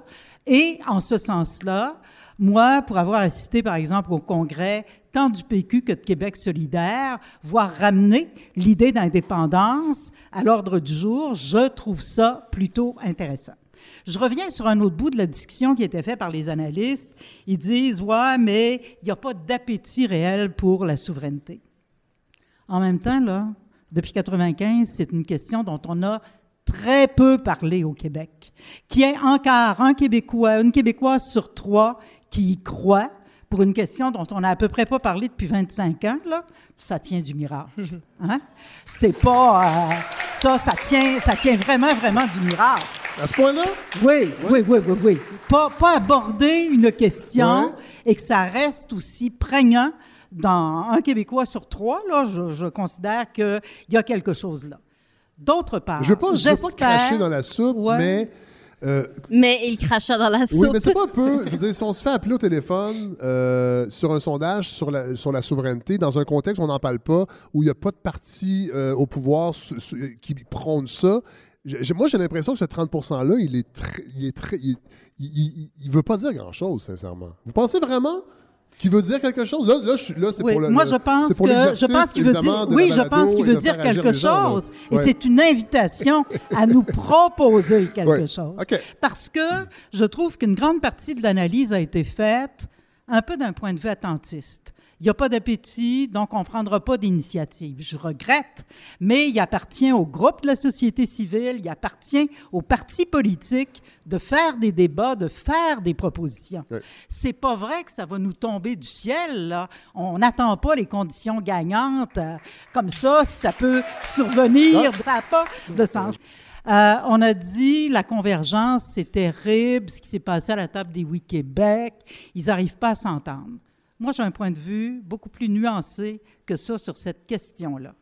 On a fait un exercice très sérieux impliquant quatre partis politiques, des recherchistes qui nous ont appuyés, la société civile, et on est quand même arrivé à une entente signée qui devait être soumise à chacun des partis politiques en termes de congrès. OK? Et ça, c'était vraiment une approche renouvelée qui répondait à des questions extrêmement importantes.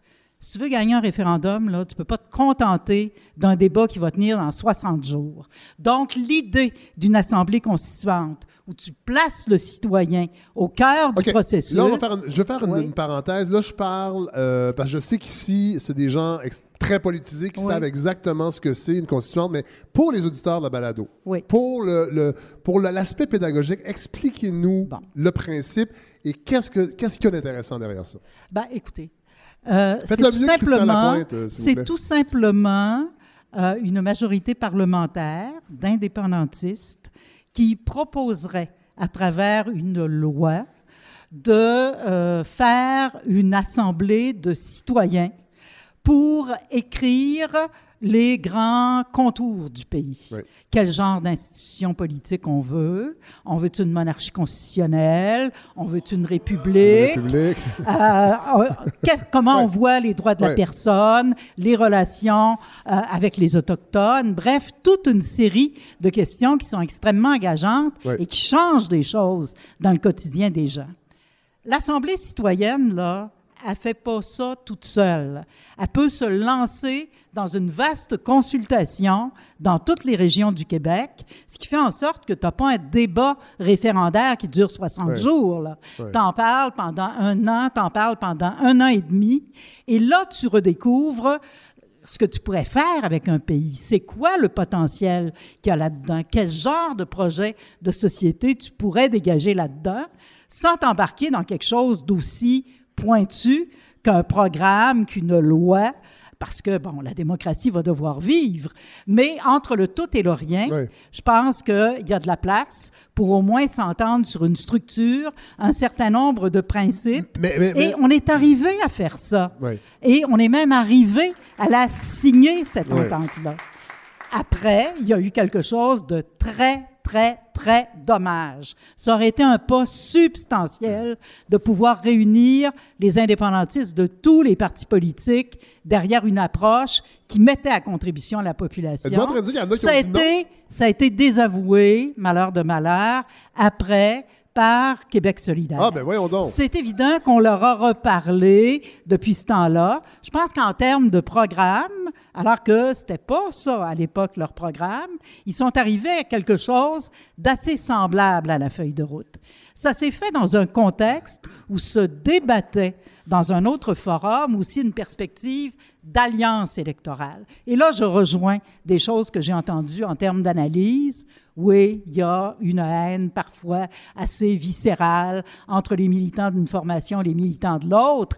Et malheur de malheur, je pense que ce débat-là a emporté la feuille de route, mais moi, je rêve encore du jour et croyez, comptez sur moi, comme société civile, on va mettre de l'avant ce genre de projet-là parce que tu redonnes un sens au projet de pays, tu redonnes une place aux citoyennes et aux citoyens. Ça se passe pas d'une chapelle, d'un petit groupe de 50 ou de 100.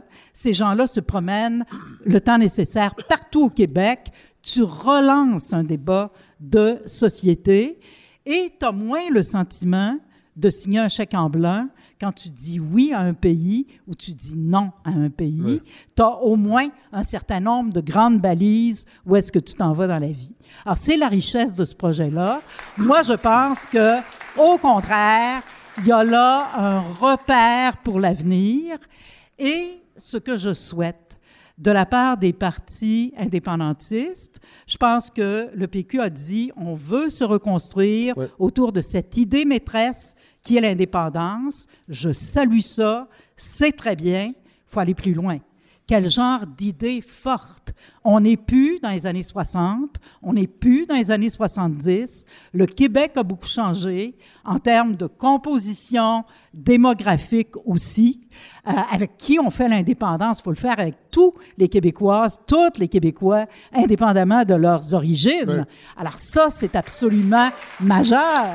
La question autochtone est une question qui se pose avec une acuité Et on n'en parlera pas beaucoup ce pas. soir parce Non. que c'est une, c'est une question qui est très riche. Moi, je propose même qu'on refasse un épisode seulement sur la question autochtone, en territoire autochtone, cédé, donc ailleurs qu'à Montréal. Mais euh, ça serait vraiment intéressant parce qu'il va falloir en parler Oui. de ça. De la même façon, la question de l'environnement, on peut-tu se dire là, qu'au début des années 90, c'était pas la question la plus haute en ville, c'était pas très présent dans le débat référendaire? Écoutez, c'est vrai qu'il y a un tiers de la population qui se dit encore indépendantiste aujourd'hui, mais c'était à peu près le même pourcentage avant chacun des référendums. Oui. Et les choses pouvaient évoluer. Et, euh, De l'extérieur, c'est souvent de l'extérieur, en fait. oui, ouais, c'est souvent de l'extérieur, mais l'émergence du bloc, on l'a souligné, tout le monde donnait ce parti-là pour mort. Oui. tu as quand même une ressurgence qui est, qui est, euh, qui est Mais ils n'ont pas importante. beaucoup parlé d'indépendance pendant leur campagne, par contre. Ben, moi, je, je trouve, non, il n'y a pas un Québécois qui a voté ou pas voté pour le Bloc et qui ne savait pas que c'était un parti indépendantiste. Oui, mais ils de ce côté-là, là, ils étaient Ils n'en ont pas l'inté- beaucoup parlé pendant la Mais campagne. c'est Mais non, mais j'espère qu'ils en ont pas beaucoup parlé. Pas beaucoup parlé du Et je vais vous dire pourquoi. Mais oui, parce que l'indépendance, ça se fera pas à la Chambre des communes. Et c'est heureux que ça se fasse pas là. On est minoritaire comme députation québécoise. Ce serait bien le bout qu'on permette aux autres parlementaires de décider à notre place si on doit rester Oui. à l'intérieur du Canada ou en sortir. Là. Oui. Ça doit se faire au Québec et je considère que la contribution que peut avoir le Bloc avec son retour à la Chambre des communes, c'est précisément de nous faire réfléchir nos intérêts, nos aspirations comme Québécoises Mais et ça, Québécois là- ne sont pas bien servis à l'intérieur du reste Mais du vous pensez que les gens à la maison, ils font cette lecture-là? Là, je sais qu'ici, les gens applaudissent parce que les gens viennent à, ce- à ces rassemblements-là, mais ça ne prouve pas aussi le bloc. Là, je vais me tourner vers Paul et, euh, et José.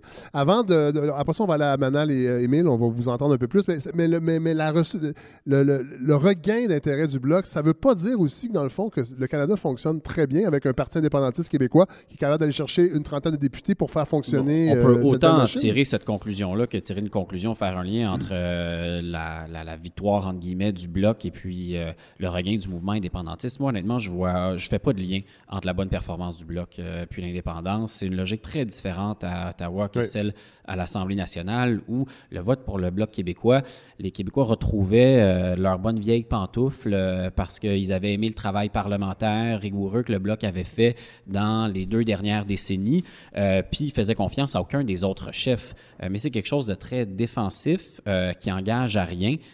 Tout, la- la- tout le contraire de la logique de vouloir à l'Assemblée nationale voter pour un parti qui va faire du Québec un pays. C'est des logiques Oui, contraires. tout à fait. Et moi, je suis aussi un peu sceptique par rapport au discours sur la, la pédagogie qu'on entend souvent, qu'on n'a pas beaucoup parlé d'indépendance dans les 20 dernières années, mais quand même, c'est un projet qui est assez connu. Oui. Les Québécois savent ce que représente le Parti québécois. Et puis, si euh, on a besoin de faire la pédagogie puis la démonstration, c'est peut-être signe que euh, l'idée n'est pas aussi en santé qu'on le souhaite. Parce qu'habituellement, l'idée de faire un pays, c'est instinctif, c'est viscéral, ça vient de vos tripes, ça, vous n'avez pas besoin d'avoir la, dé- la démonstration rationnelle, 40 ans, ouais. euh, etc. Ouais. Ben moi, je, moi, je pense que euh, je suis pas sûre que c'est de la pédagogie qui a manqué autant que d'apprendre à se défendre. Mettons que c'est une guerre, là. Ben, les fédéralistes y avaient trouvé l'arme. Ils disaient le mot référendum, là, puis les journalistes n'en avaient que pour ça. Tu ne voyais que ça au bulletin de nouvelles et ça a marché depuis, mon Dieu, euh, 1995. Là, c'est... Donc, derrière ça, qu'est-ce qu'on répond? Faut-il répondre? J'ai l'impression qu'on ne s'est pas tellement attardé à cette, aux tactiques de guerre, tout simplement. De la même façon, sur le Bloc québécois, je suis d'accord avec, avec euh, Paul sur l'idée de pourquoi on les envoie à Ottawa. Il y a une question conjoncturelle? Maintenant qu'ils y sont, par ailleurs, ils font partie non pas des catalyseurs, parce que moi, je continue de dire que je ne vois pas de catalyseurs en 2020, mais ils font partie des éléments qui gardent l'idée en vie, tout comme, euh, et qui, sera à surveiller de la popularité, tout comme de surveiller le nombre de sympathisants que le Parti québécois pourra amener. Je pense que ce sont différents éléments qui, en 2020, vont pouvoir prendre leur place. Qu'est-ce que ça donnera? Moi, je ne suis pas capable de prédire ça. Je me méfie beaucoup des côtés euh, jovialistes. On aimerait donc que ça marche, mais c'est pas comme ça que ça va fonctionner. On est dans une société plus complexe, de plus en plus uniformisée en même temps. J'entends bien toutes les questions sur la culture, le questionnement. J'ai hâte de vous entendre.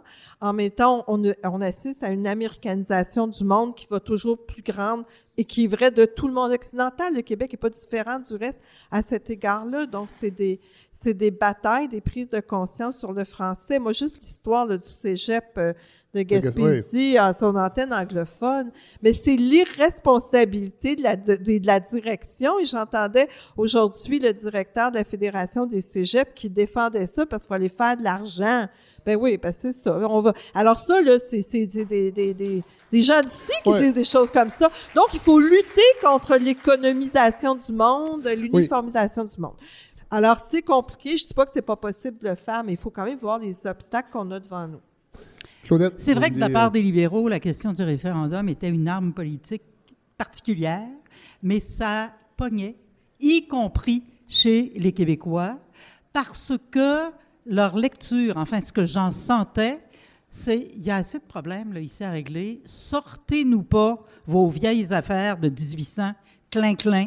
Regardons les problèmes tels qu'ils se posent aujourd'hui. Et ça pose toute la responsabilité pour le mouvement indépendantiste. On est-tu capable d'avoir un projet d'indépendance 21e siècle Oui. qui est capable de faire les liens avec les préoccupations du jour, l'environnement, les questions autochtones, la question des droits, la question La de la défense de la langue dans un monde mondialisé, dans une Amérique euh, archi euh, anglophone, etc. C'est Ben ça qu'on on va se tourner vers le 21e siècle. Avec Manal, C'est nous, ça. Avec Manal et Émile. on veut vous entendre parce qu'on vous entend un petit peu. Bon, là, on vient, ça fait à peu près. Là, tu euh, es en train de dire qu'on est vieux? Oui, moi, moi compris. Qu'est-ce que vous réagissez comment avec ce qu'on vient de dire depuis le début de, de- de- de cette, euh, de cette discussion? Euh, ben, je, je trouve ça très intéressant, puis je, je me suis pas souvent, en fait, je me suis jamais prononcée sur la souveraineté parce que j'ai toujours gardé une posture d'écoute sur la question. Et je pense que c'est spécial étant euh, immigrante qui n'est pas assistée à un référendum parce que il y avait pas de biais ou d'opinion qui étaient véhiculés dans mon entourage immédiat ou dans ma famille. Donc, je partais vraiment de la neutralité, tu sais, c'était pas, c'était pas émotif du tout. Fait que cette posture-là d'écoute et de, de- un petit peu d'être en dehors de ça, euh, fait peut-être que je- justement je ne sens pas cette, euh, cette euh, importance de militer là pour la cause que je je, je, je suis pas encore placée euh, sur la question puis moi c'est moi mon, mon, mon attachement à cette question là c'est vraiment la question de la langue et de la culture parce que c'est quelque chose qui me qui me touche personnellement et euh, Mais dans les, les gens que vous fréquentez, ouais dans votre entourage, c'est cette c'est idée-là. beaucoup d'indifférence Ouais. C'est beaucoup d'indifférence. À, à quelques exceptions près, c'est vraiment ça. Puis je pense qu'il y a aussi cette, cette, euh, cette nuance-là qui manque souvent, c'est-à-dire qu'on parle de, euh, bon, dans les sondages, combien de gens sont en faveur ou en défaveur, mais je pense que là-dedans, il y a énormément d'indifférence. Oui. Et c'est un peu comme l'environnement. Dans l'environnement, ceux qui nuisent le plus à la cause de l'environnement, c'est pas les gens qui sont climato-sceptiques, c'est les gens qui sont d'accord qu'il y a un problème, mais qui sont un peu indifférents dans leurs actions. Mais j'ai l'impression que c'est un peu la même chose. Et ce manque de nuance-là ou cette binarité-là qu'il y a, c'est pas juste par rapport à la question du oui ou du non, c'est la question de la langue, par exemple. Euh, des fois, je vais passer des, euh, euh, des sondages qui parlent de, de, l'état de la langue française dans les grandes villes au Québec en disant le français est en recul. La preuve, avant, il y avait tant de pourcentage de francophones de langue maternelle. Maintenant, ce pourcentage-là a baissé de 30, puis il y a 28 de plus d'allophones. Statistiquement, je suis allophone. Je ne suis pas francophone vu que ma langue maternelle, ce n'est pas le français. Donc, pour moi, c'est une façon de dire que dans les allophones, on ne compte pas les francophones. Que les francophones com- comptés au Québec, c'est ceux qui sont de langue maternelle francophone.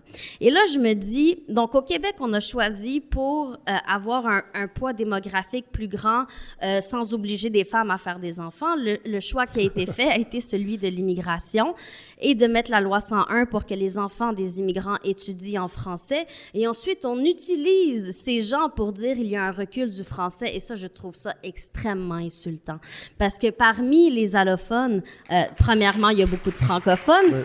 Et parmi ces francophones allophones, il y en a combien justement qui participent à cette culture-là et qui la soutiennent la langue et qui comprennent cette cause-là? Donc j'ai l'impression que déjà de sortir de cette idée un petit peu euh, archaïque que, que, que, la langue est binaire, qu'il y a l'anglais et le français, et là les allophones entre les deux, mais c'est pas comme ça que ça fonctionne. Premièrement, il y a de plus en plus de gens qui sont bilingues et déjà quand on est immigrant, à la base souvent on est déjà bilingue, rajoute une autre langue à ça. Donc si on veut parler du euh, de, de, du français au Québec, ben qu'on parle c'est du manque de ressources en francisation parce que parce que c'est c'est par ça que ça passe aussi et de comprendre aussi que peut-être que la première génération d'immigrants, euh, il faut comprendre que la cause de, de, la souveraineté ou du français ou de la culture soit pas la première parce que la, le premier défi de la première génération, c'est de survivre. Ben. C'est de survivre, c'est de mettre du pain sur la table puis d'arriver à, à, à, offrir ces opportunités-là à ses enfants. Donc, ça prend deux, trois générations avant d'en, avant d'en arriver là. Puis je pense que ça prend de la conciliation et de la compréhension par rapport à ça. De comprendre que des fois, on peut pas, on peut pas recevoir des immigrants et un petit peu leur garrocher quelque chose qui a été réfléchi pendant 40 ans en, en prenant en compte qu'ils vont avoir l'énergie. Et, et, leur les... demander cette responsabilité, et, en fait, de se positionner. Absolument. Et de, ouais. Absolument. Et d'un autre côté, je pense, comme le disait José, euh, euh, tout à l'heure, il y a beaucoup de gens qui arrivent prédisposés à apprendre cette cause-là parce que ils viennent de, de, pays qui ont divisé ou qui ont connu de la lutte pour l'indépendance ou qui ont connu cette difficulté-là à faire entendre leur voix et qui arrivent ici et qui voient qu'il y a quand même un système en place pour le, pour, pour le, pour faire entendre leur, ouais. leur voix et porter des causes. Donc, ils sont plus susceptibles de l'embrasser, cette cause-là. Mais justement, c'est que le, le paysage de l'immigration est très, très divers. Il y a des gens qui arrivent qui doivent apprendre le français. C'est une énorme tâche. Oui. Je veux dire, on, on, on, même quand on est francophone, le, français est une énorme tâche. Tout à fait. Donc, au-delà de ça, euh, c'est de C'est comprendre... peut-être le que- français le problème, Non, finalement. Euh, non, non, ça, je, je m'y accroche. Non. Mais ce qui est fun, euh, moi, tu me permettras. Oui, mais là, vous avez pas entendu beaucoup. Oui, oui, ben moi je trouve ça formidable, euh, cette capacité-là que le Québec à devenir le premier pays francophone en Amérique du Nord, parce que euh, tous euh, les, les- les professionnels francophones euh, dans, dans la francophonie mondiale, euh, lorsque va venir le temps de penser à une place où aller euh, faire leur profession, aller s'installer pour ensuite ça découler plusieurs générations, moi, moi je trouve ça cool que les gens disent ah francophonie, changer de pays, Québec. Je trouve que c'est une grande force.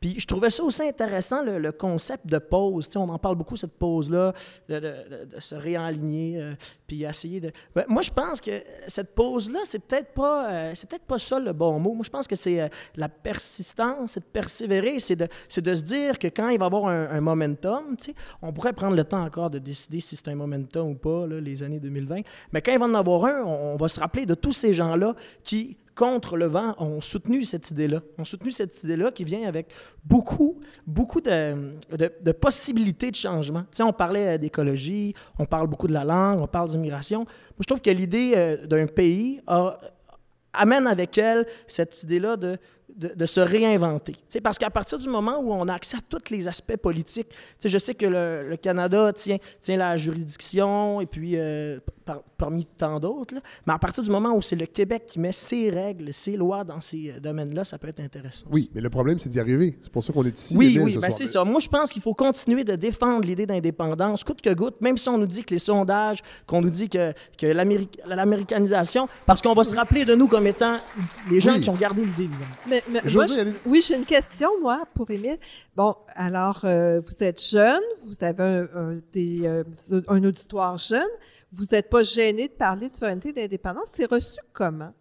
Ben, Parce que c'est rare, de- Oui, des auteurs, compositeurs, interprètes qui Ben, moi, je- s'affichent. Mais je, à, à l'âge Oui. a dans le Québec d'aujourd'hui, quand on est jeune, on ne sait pas qui on est, on ne sait pas vraiment tout le temps où on va, mais on sait d'où qu'on vient. tu sais. Fait que cette idée-là de parler le même langage, de se compter des réalités, parfois en les faisant rimer, puis en les faisant, mettant dans une mélodie, ça, ça rassemble beaucoup. Puis de ça découle euh, ce nationalisme-là nouveau, qui se veut avec plein de couleurs. Et puis moi, je pense que cette jeunesse-là est très attachée à, ce... Parce que c'est des jeunes qui sont conscients de la mondialisation, c'est des, des jeunes qui sont issus... C'est tous des êtres humains.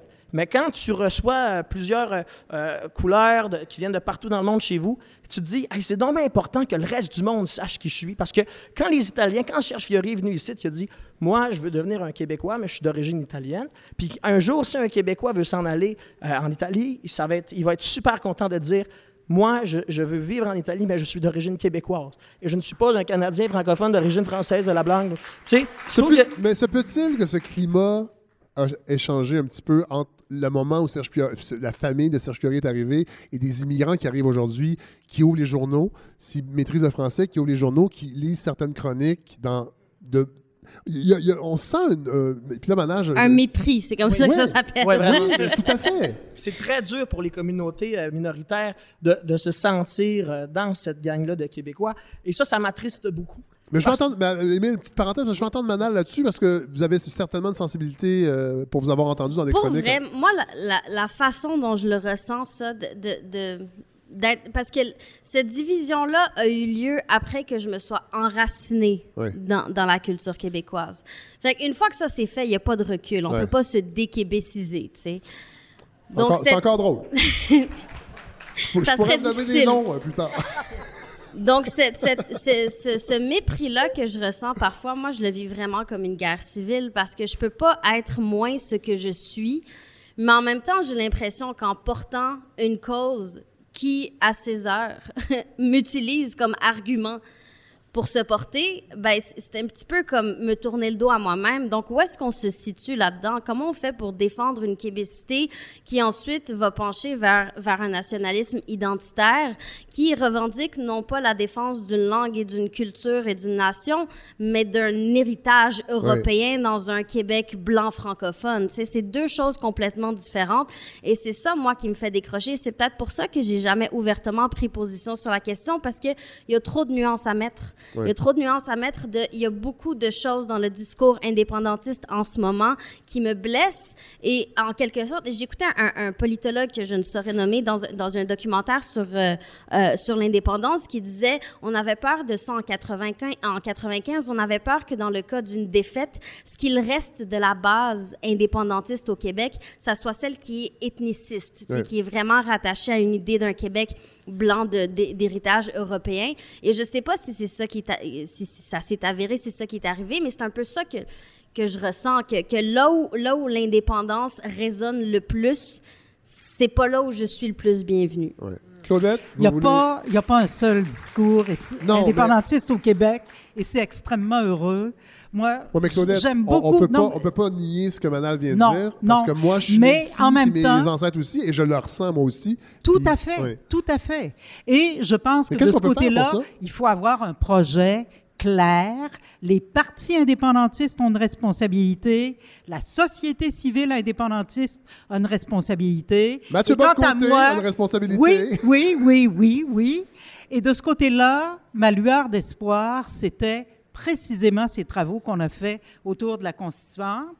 L'Assemblée de citoyens, là, c'était pas n'importe qui, c'était avec toute la diversité Ouais. que représente le Québec. Il y avait une place pour les Autochtones, il y avait une place pour la diversité aussi. C'est d'ailleurs un argument féministe de l'indépendance d'avoir 50% de femmes qui écrivent la Constitution. Oui. Je trouve Oui. quand même que c'est un sacré bon argument. Oui, Euh, 50% mais diversité en termes ethno-culturels ici, là. Oui. Diversité à tout égard. Je pense que de ce côté-là, c'est absolument majeur. Et il faut être conscient, la société de demain, elle va être encore plus plurielle, elle va être encore plus diversifiée. Moi, je suis absolument convaincu, y compris, puis je comprends très bien Ça, c'est à cause du grand l'argument de remplacement. hein, J'ai lu ça euh, Oui. dans, dans les journaux. Non. On a reçu le mémo. Ouais, ça. Mais, mais je pense qu'il y a, y compris parmi les nouveaux arrivants, des gens qui ont déjà combattu pour plus de liberté, pour un projet de société chez eux, qui ont des aspirations. Et ces gens-là, il faut les solliciter comme tous les, comme tous les Québécois. Pour moi, ceux qui habitent au Québec sont des Québécois et doivent être partie prenante de ce débat-là. Il faut être ultra clair. José? Moi, je pense que cette donne, parce que je trouve qu'on on monte beaucoup en épingle euh, des manifestations extrémistes désagréables. Et moi, je m'excuse, mais je mets pas Mathieu Bocoté là-dedans. Je trouve qu'on on s'amuse beaucoup à démoniser des gens aussi. Euh, cela étant, euh, je trouve qu'il y a toute la, la dynamique des réseaux sociaux, et encore là, qui est pas seulement vécu au Québec, mais c'est clair que si on faisait un référendum euh, de 80 de 95, ça se déchirait ces réseaux Ben sociaux, oui. puis tout le monde s'enverrait des bêtises. Et, et j'entends bien le malaise que tu évoques, Manal, parce qu'effectivement, il existe. et des- Mais moi, je regarde les réseaux sociaux et je vois des gens qui m'ont l'air d'être bien, bien, bien de souche, là, et qui s'invectivent à qui mieux mieux. Donc, ça fait partie de la dynamique. Et parfois, j'ai juste le goût de dire, on pourrait-tu ignorer ça? Tu sais, les Québécois, là, on l'aime beaucoup, Boucard Diouf. Tu sais, on l'a- tu sais, je, je veux dire, on, on est, c'est parce que je trouve qu'on Ben- met les gens dans des étiquettes. Puis Mathieu Bock-Côté, il serait ici, puis il est parlable. Ah, il est tout à pas- fait parlable. Je Non, non, non, vous. non, mais je j'ai- trou- je J'ai trouve déjà que- passé d'excellentes soirées, mais on, on faut pas être Non, non, non, plus. mais il y a un, un nationalisme. Je pense qu'il y, a- il y a un certain impact de son discours qui lui-même peut-être ne mesure pas, ou Ben, peut-être qu'il mesure plus qu'on le pense, mais, mais je on ne pense pas que- croire qu'il n'y a pas un certain impact qui est néfaste, oui, je pense, à comme long je pourrais nommer des gens situés plus à gauche qui ont un certain impact Aussi, de leur discours. Puis tout tout le à monde, tous ces gens-là apprécient ce- de se déchirer. Moi, je suis plutôt du genre, mais cherchons donc ce qui nous réconcilie. Euh, et on est peut-être beaucoup plus proches les uns des autres qu'on peut l'imaginer.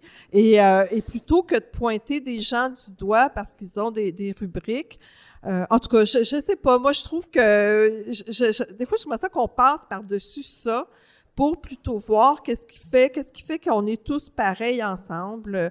Euh, moi, je veux revenir sur mon, mon, Ben, mon livre à moi. Que moi, j'ai eu l'idée de ce livre-là à une, à une fête nationale où je voulais pas aller parce que je me sentais plus québécois, je me reconnaissais plus dans nos chicanes et tout ça.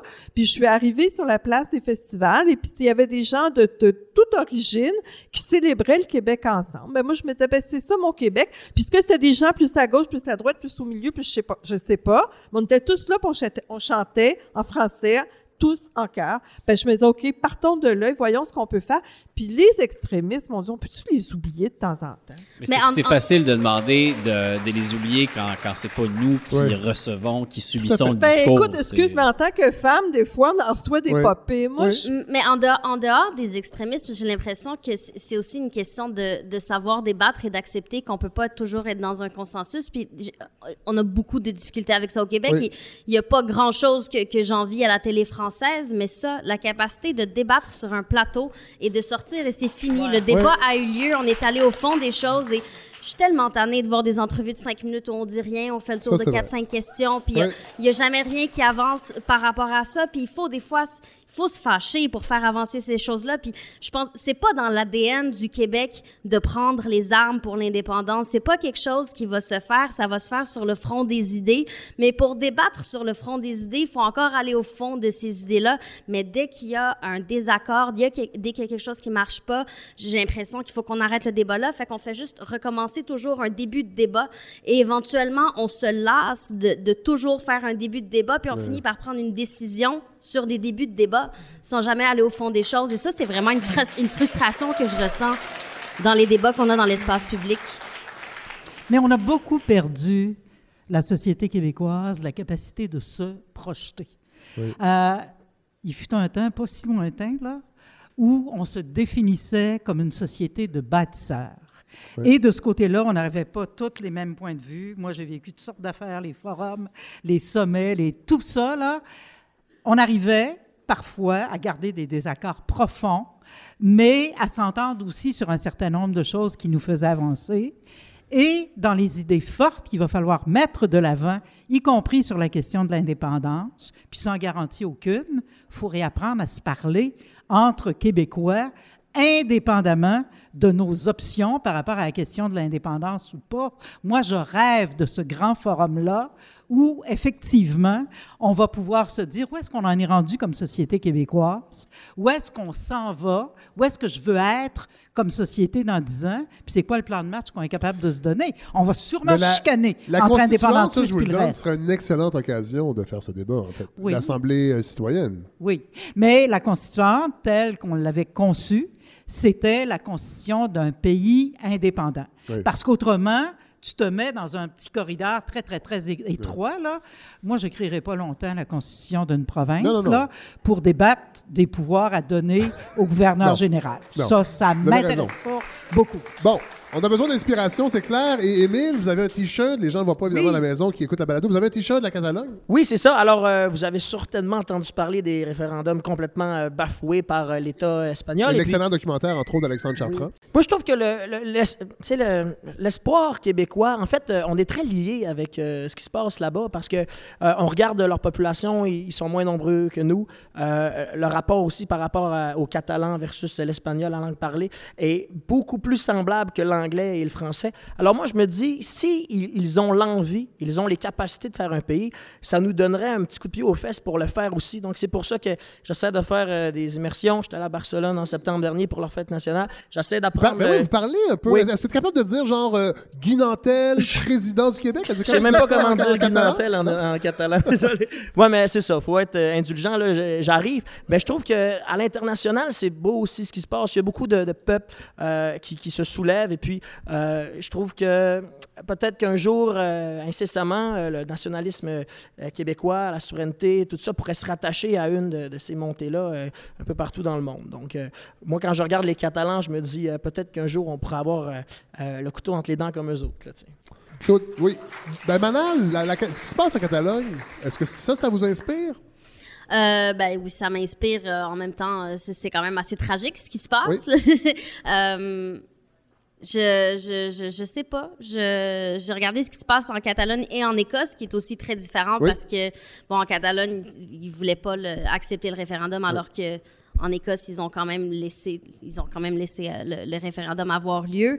Euh, je parlais justement avant qu'on soit à l'émission, je, demandais si euh, si pendant le référendum de 95, on entendait beaucoup parler de, de la Slovaquie. C'est drôle qu'on en parle toujours pas maintenant parce que je trouve que c'est peut-être l'exemple auquel on peut, euh, on peut se comparer parce que par, par, la, par la taille, par le fait que c'est un, un euh, que c'est une indépendance qui s'est faite sans les armes, que ça s'est fait euh, la République tchèque qui était tanné, qui a dit partez, on était écœurés. Et euh, les Slovaques qui ont dit on s'en va, on était écœurés. Puis c'était comme OK, ben, tout le monde était écœuré, on s'en va chacun de son bord. Et que ça a marché économiquement, euh, socialement, ça, ça, ça, a beaucoup, euh, beaucoup, fonctionné. Fait que je sais que c'est un exemple. les Albertains nous disent ça, ce qui est en train d'arriver de plus en plus. Ouais, ouais. Ben, il y a quoi, 25 des Albertains qui, qui parlent d'une indépendance? Mais c'est c'est un exemple qui est beaucoup moins d'actualité, mais on dirait que moi, c'est à ça que je reliais. C'est ça, c'est à, à, ça que je reliais, moi, la cause indépendantiste au Québec. C'est plus à la Slovaquie qu'à que, la Catalogne ou à l'Écosse en ce moment. Mais la Catalogne, ça s'est fait de façon toujours ultra pacifique. Il y a eu plus de débordements là la dernière fois, mais moi j'étais là au, moment du référendum. Je regrette, c'était pacifique de façon exceptionnel. Moi, ce qui m'impressionne de ce qui se passe là-bas, c'est pas parce qu'il n'y a pas des affaires difficiles. Ce qui m'impressionne, c'est le rôle et l'importance de la société civile et sa capacité d'asseoir des partis politiques et de les amener à trouver une solution consensuelle pour passer à une autre étape, pour faire un pas de plus vers l'indépendance. C'est pas rien, parce là, ce qui s'est passé. je pense, là-bas. Euh, Mais par-delà ça, par-delà ça, la société civile les a réunis. Il y avait là-dedans un parti indépendantiste, l'autre qui était davantage nationaliste. Et ils se sont entendus pour dire il n'y a pas d'autre solution pour notre avenir que l'indépendance. Et nous allons, dans un contexte où on veut déclencher un référendum, faire une élection exceptionnelle où l'un et l'autre des partis sous les anciennes formes ne se représentent pas. Et c'est une coalition, Ensemble pour le oui, qui a fait la bataille électorale avec des gens qui provenaient de la société civile, des gens qui provenaient de différentes formations politiques. Ça, c'est assez extraordinaire. Et cette question-là de la convergence, elle est majeure. Rappelons-nous, là, en 95, on est passé proche. Il manquait 55 000 votes. Alors, de ce côté-là, on ne peut pas rêver faire l'indépendance sans se mettre en position de faire le plein des votes de tous les indépendantistes et pas en disant un tel c'est ceci, cette formation-là, c'est cela. Je pense qu'il C'est les Oui Québec qui vont réussir ça. Oui, mais, mais je pense qu'il faut faire un bout avec les partis politiques aussi et il faut arriver, chacun a droit à sa différence, chacun a droit à son programme, mais il faut arriver sur un certain nombre d'essentiels à converger. Autrement, on laisse passer la, lutte partisane avant la lutte pour l'indépendance, et ça, c'est catastrophique.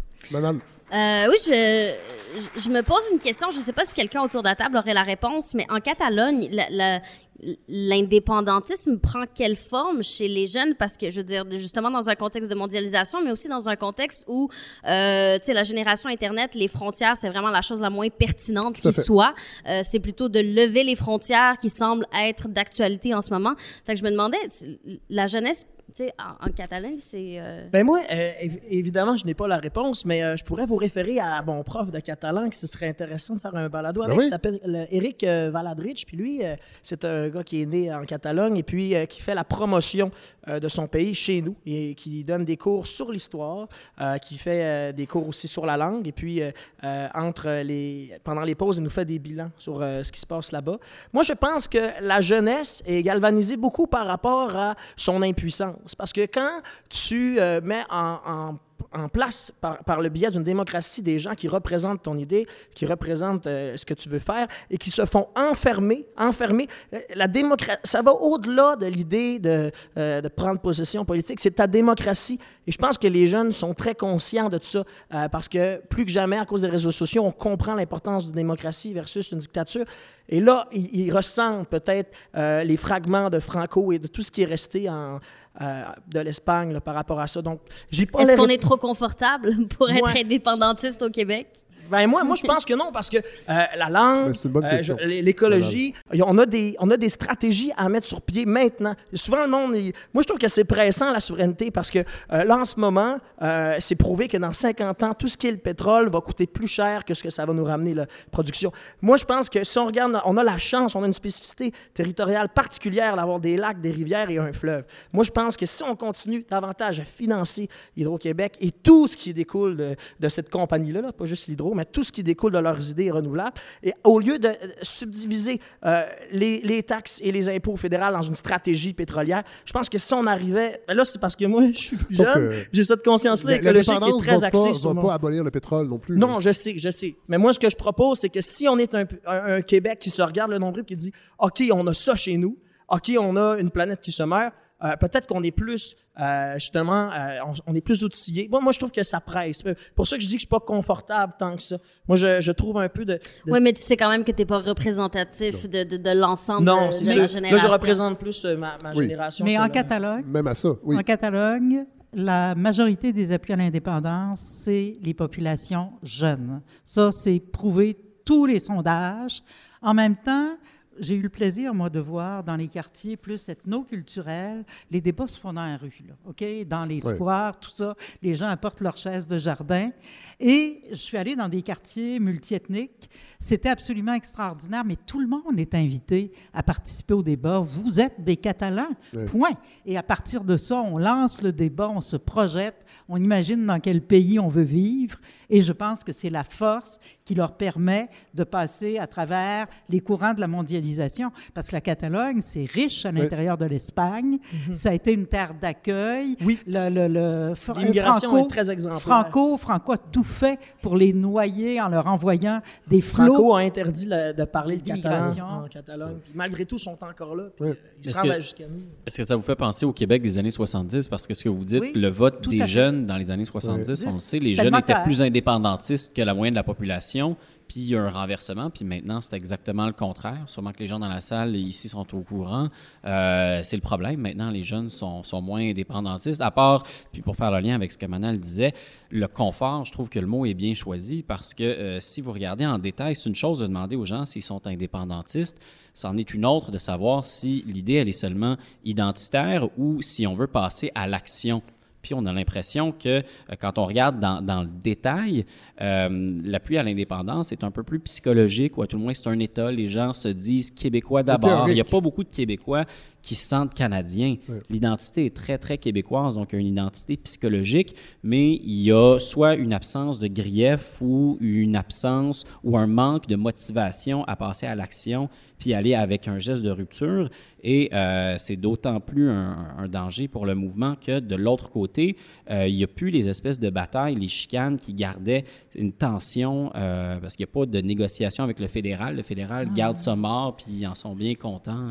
Moi, Mais pense on a des exemples frappants. Mégantic, bon Dieu, qui est-ce qui contrôle les chemins de fer? Oui. Qui fait la réglementation là-dessus? C'est le fédéral. Le fleuve, on contrôle rien là-dedans. Tu sais, il y a des affaires comme ça qu'il faut réapprendre à se dire. C'est des réalités têtues, dures, réelles. Oui, mais vous pensez pas, Mais- Claudette, là, je vais faire l'avocat du diable, mais est-ce que les gens se disent, hey, si on avait été indépendant, je te dis que ce train-là n'aurait pas explosé à Mégantic? Les gens se disent pas ça quand même, là. Ben, je pense qu'on a. Ben oui, mais on n'a jamais non plus accepté de faire cette réflexion-là autour de ce genre de choses-là. Il y a des livres qui ont été écrits sur Mégantic, et quand tu vois l'origine du problème Oui. et le laxisme du fédéral par rapport à, Ben, c'est- ça- à la réglementation, Oui. c'est Par- honteux. Par, par- par les pressions des entreprises, parce que ça Oui. coûte, parce que ça coûte cher. Oui, mais ça, je veux dire, l'indépendance ne va pas nous sortir du système capitaliste et néolibéral qui demande que ça coûte le moins cher possible pour que les actionnaires en aient plus des poches. Je pense qu'on... Je pense qu'on oublie souvent que la plus grande menace à la souveraineté de toutes les nations, c'est les marchés. Tout à C'est- fait. C'est partout, partout, Oui. partout dans les États déjà Oui. indépendants. La plus grande intrusion, c'est celle, c'est celle des marchés.